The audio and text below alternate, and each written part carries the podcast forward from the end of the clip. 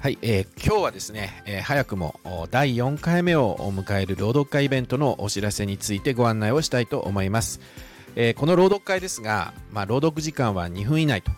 1本配信のみというルールはありますけれども、朗読内容のジャンルは問いません。えー、ただし、えー、著作権がかかっているものはですね、ご自身で申請していただく必要はありますけれども、まあ、この読み聞かせる内容、これはもう何でも OK ということになっております。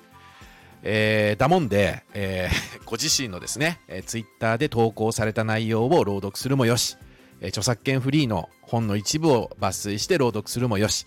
えー、とにかく自分が好きだとか、あるいはこれを伝えたいんだという内容をですね、朗読すれば OK という非常に参加のハードルが低い朗読会になってます。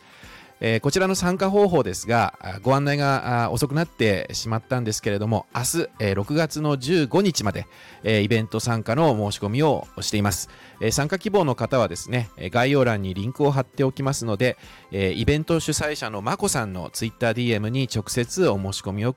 していただきたいと思います。